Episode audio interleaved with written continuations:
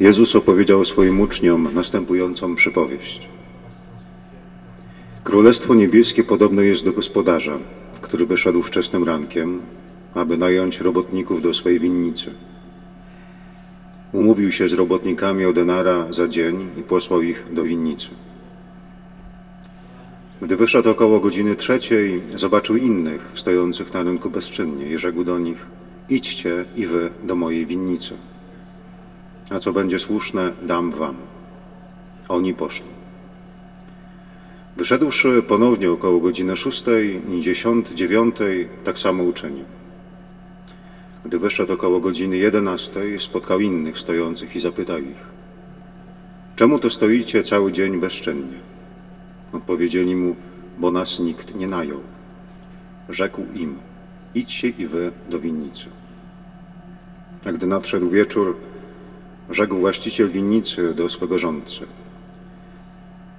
Zwołaj robotników i wypłać im należność, począwszy od ostatnich aż do pierwszych. Przyszli najęci około 11 godziny i otrzymali po denarze.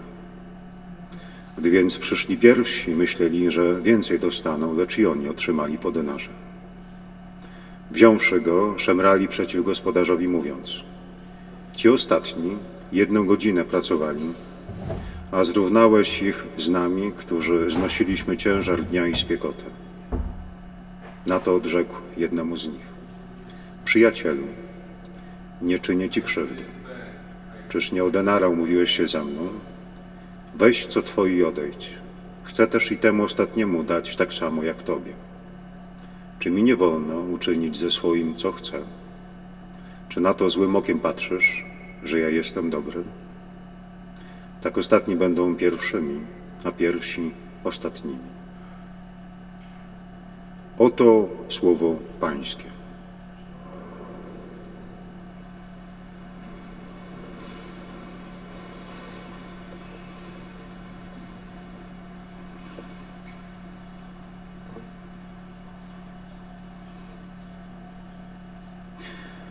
Pan Jezus dzisiaj w Ewangelii zabiera nas już do Judei, tam za Jordan. Prawdopodobnie w to miejsce, gdzie sam był ochrzczony. Tam, gdzie później wyszedł stamtąd na jakieś pustkowie, by przebyć jakąś część swojej drogi już prywatnie samemu, gdzie spędzał swój czas na modlitwie, na poście 40 dni. A później stamtąd wyjdzie, jak to czytamy dalej w Ewangelii według świętego Mateusza, i przejdzie do Jerozolimy, już stamtąd nie wyjdzie, aż do śmierci. Jest to ostatni moment, kiedy widzimy go tutaj nad Jordanem. Wyszedł już z Galilei i chce coś powiedzieć o robotnikach winnicy. O tych, którzy od samego początku mu towarzyszą i ci, którzy są prawie że robotnikami ostatniej godziny. Wszyscy, którzy tutaj gromadzimy się na 21, to jesteśmy robotnikami ostatniej godziny. Można powiedzieć, że ta dzisiejsza przypowieść po części nas dotyka. Tak oczywiście alegorycznie i tak można powiedzieć z lekkim żartem, ale rzeczywiście Pan Jezus chce coś nam powiedzieć. Powiedzieć o pewnej bliskości przy gospodarzu, jaka czeka nas w winnicy. Gdybyśmy tak popatrzyli tak po sprawiedliwości społecznej zajęli się tą dzisiejszą przypowieścią od strony pracy ludzkiej, od strony sprawiedliwości płacy za pracę, no to związki zawodowe miałyby do dzisiaj, dzisiaj nieźle nam do powiedzenia i w obronę wzięłyby tych pierwszych robotników. Ci, którzy, którzy od samego rana zaczęli pracować winnicy, a zrównał ich gospodarz winnicy z tymi, którzy na końcu przyszli pracować na ostatnią godzinę. Domyślamy się, że od strony płacy za pracę ta dzisiejsza przypowieść jest absolutnie nielogiczna, jest niesprawiedliwa. Kościół w swoich różnych wypowiedziach wiele razy odnosił się do pracy ludzkiej. Doskonale znana jest nam encyklika Rerum Novarum Leona XIII. Później wielu papieży odnosiło się do tej encykliki, encykliki czy to Jan Paweł II, w Laborem Exercens, czy to w Centesimus Annus. I Kościół wypracował pewną właściwą godność pracy ludzkiej. Lecz prawdopodobnie nie o to chodzi dzisiaj w tej przypowieści Pana Jezusa. Chodzi zupełnie o coś absolutnie innego, o bliskość, o bliskość z Panem.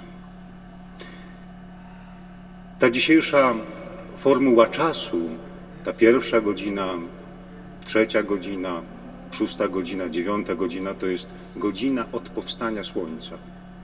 Jeżeli spotykamy się z godziną jedenastą, w tej dzisiejszej przypowieści to jest piąta po południu.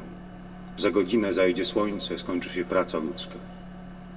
I tak to byśmy dzisiaj odnieśli, że ci pierwsi umówili się z Panem o wschodzie słońca, z gospodarzem winnicy, a ci ostatni o piątej po południu. I oni wykonują swoją pracę tylko przez godzinę czasu i dostają również denary.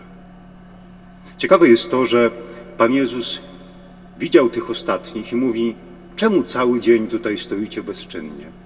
On za każdym razem, ten gospodarz, który wychodził do winnicy, widział tych bezczynnych. I na początku dnia, kiedy słońce wstawało, i o godzinie trzeciej, i o godzinie szóstej, i o godzinie dziewiątej, szukał pracowników do swojej winnicy i prawdopodobnie ich widział. Czemu tu stoicie cały dzień bezczynnie? Jakby oni nie chcieli przyjść do winnicy, jakby się opierali, jakby było coś w nich, co nie słyszało tej zapowiedzi, tego wołania gospodarza winnicy.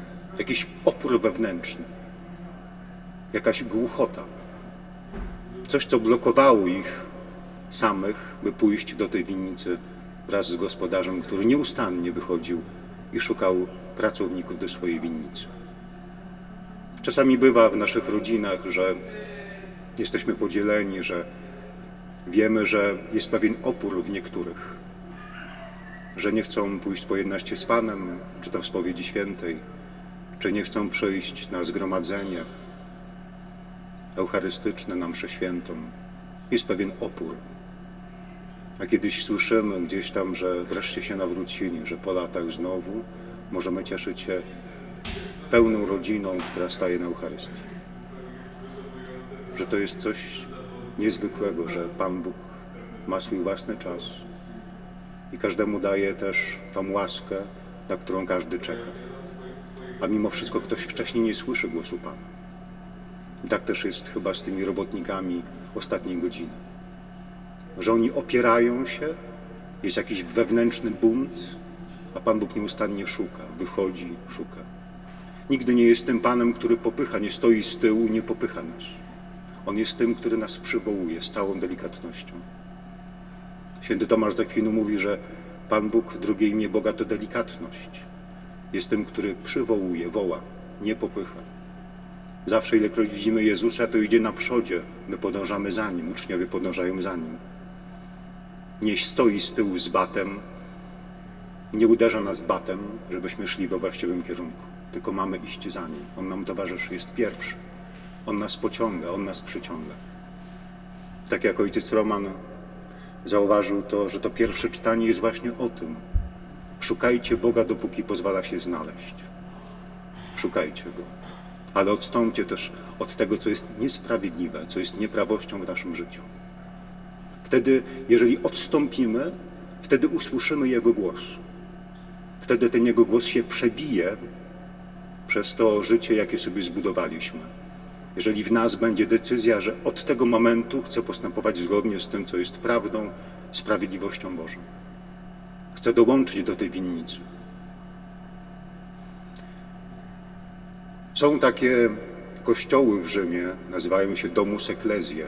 To są takie kościoły, które na początku funkcjonowały w pierwszych wiekach w Rzymie jako domy, gdzie gromadziły się wspólnoty kościoła wtedy, kiedy jeszcze Kościół był prześladowany. I na miejscu tych dawnych domów popowstawały różne małe bądź duże kościoły, czasami jest to nawet jakaś tam bazylika.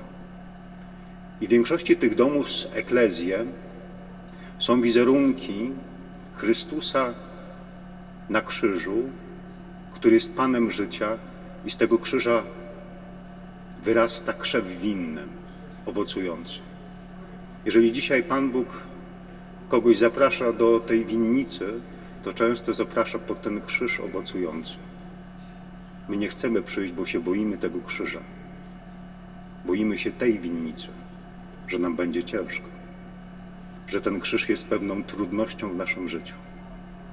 Ale ten Kościół pierwotny, Kościół pierwszych wieków, dostrzegał w krzyżu źródło życia wiecznego, źródło owocujące, pełne zdrowego pokarmu, pełne siły życia, miłości, prawdy, poświęcenia. Było to drzewo życia. Jeżeli spotykamy się z tymi kościołami, bazylikami rzymskimi, to spotykamy się często z wizerunkiem Chrystusa na krzyżu w krzewie winnym, który owocuje, jest pełen życia, który daje nam ten pokarm i napój, który podtrzymuje w nas życie. I to wołanie dzisiaj Pana Jezusa do winnicy to często jest wołanie do tego krzyża, w którym jest zbawienie. To jest ostatni moment, kiedy Jezus mówi o pójściu do winnicy. Później sam stanie się takim krzewem winnym, ukrzyżowanym. Krucyfiksus, to znaczy ten, który jest ukrzyżowany. Nawet mamy krzyże, ale bez Jezusa nic nie znaczą na tym krzyżu. Krucyfiks. To wskazuje na tą łacińską nazwę. Krucyfiksus znaczy ukrzyżowany, że musi być Jezus z krzyżem. I taki Jezus daje nam życie. To jest prawdziwa winnica, której możemy się często obawiać. Często nie chcemy do niej podejść, nie chcemy w niej pracować, bo jest pewnym trudem, ale jest też i pokojem, jest też i rozkoszą. Co ci wszyscy otrzymują? Otrzymują po denarze. Pamiętamy też doskonale tą przypowieść, kiedy Pan Jezus spotyka się z innymi, którzy pokazują mu denara. I co zrobić z tym podatkiem? Jezus mówi, dajcie to, co należy do Cezara Cezarowi, a to, co należy do Boga Bogu.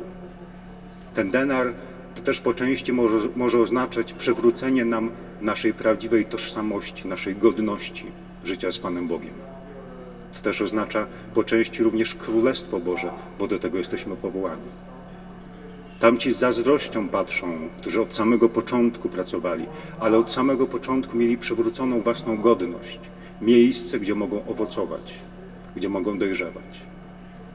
Nie możemy z zazdrością patrzeć na Boga, który chce przywrócić życie człowiekowi. W pełni życie, duchowe, powiązane z Nim, z Nim samym, który jest absolutnym życiem. Gdzie to się dzieje, dzieje to powołanie? Tak jak dzisiaj czytamy w Ewangelii, na miejscu takim, który się nazywa rynek. Tam jest takie słowo greckie agora. Agora to jest miejsce również wymiany myśli politycznej, filozoficznej, różnych poglądów, i Pan Bóg właśnie w takich sytuacjach nas woła, wtedy kiedy mamy do dyspozycji wiele różnych odniesień, wiele różnych poglądów, filozofii, taki rynek ideologiczny. Bóg również tutaj się znajduje. Tutaj wchodzi i szuka tych, którzy słuchają Jego głosu, którzy chcą zmienić swoje życie, którzy chcą przyjąć kategorię prawdy, sprawiedliwości we własnym życiu, postępowania zgodnie z własnym sumieniem, to jest takie wołanie w takim rynku, czasami w takim rozgardiaszu, w takim hałasie. Bóg chce się przebić własnym głosem i powoływać robotników do winnicy. Pozwólmy usłyszeć Jego głos w naszym życiu. Chociaż jest to wołanie na rynku, pełnym hałasu, zgiełku, różnych ideologii, różnych pomysłów, koncepcji na zbawienie człowieka. I Pan Bóg również się tam podłączy. Chcę, żeby człowiek usłyszał Jego głos, żeby porzucił drogi nieprawości, żeby uwierzył Mu, że przy Chrystusie, który owocuje na krzyżu, jest Jego właściwe miejsce, które prowadzi do zbawienia.